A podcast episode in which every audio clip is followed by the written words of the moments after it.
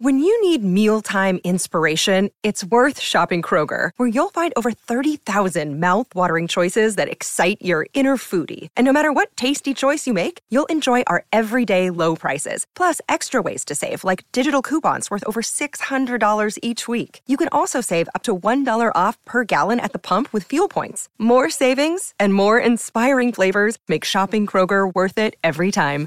Kroger, fresh for everyone. Fuel restrictions apply. Warning The following story contains unnaturally gorgeous, uncensored men.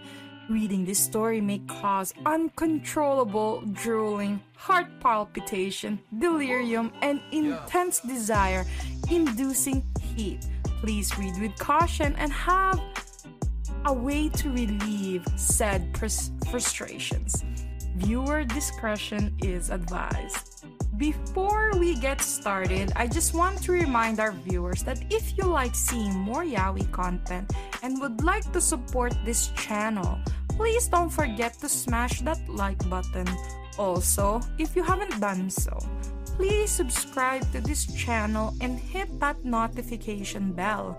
Feel free to message me in my social media at Zild Fujoshi, which I'll be using to interact with viewers about more yaoi content. If that's something that interests you, feel free to follow me at Zild Fujoshi. Finally, this episode will contain explicit content and a lot of manhwa spoilers. With that in mind, please proceed with caution. You have been warned. Now, without further ado, let's jump into chapter 11 of Taming the Tiger. In Korea, in the Joseon dynasty, being a butcher was the lowest of the lowest in society because they used to believe that these butchers' souls were filthy because they killed animals. That being said, if the parents of butchers were butchers, then the children were too. And as being the lowest of the caste, people could even hit them and throw rocks at them just to scare them away from living in the city. In this story, a gorgeous submissive Seme and a devious dominant Uke with a proper PP size who doesn't cry and drool on himself as he takes it in. It's about damn time. It's another masterpiece from Brothers Without a Tomorrow.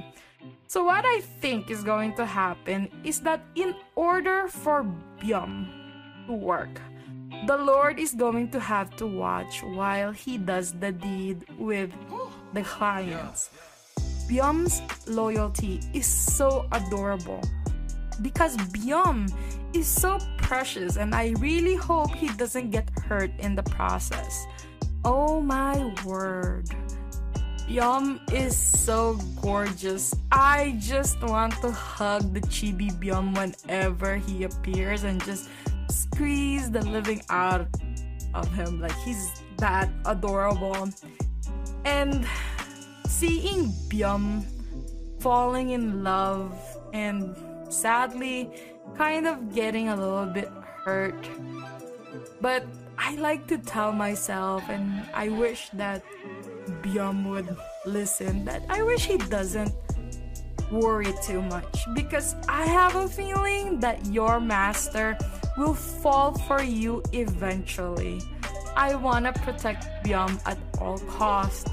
Hope that the Lord is not as mental as our other protagonists in our Yaoi universe right now.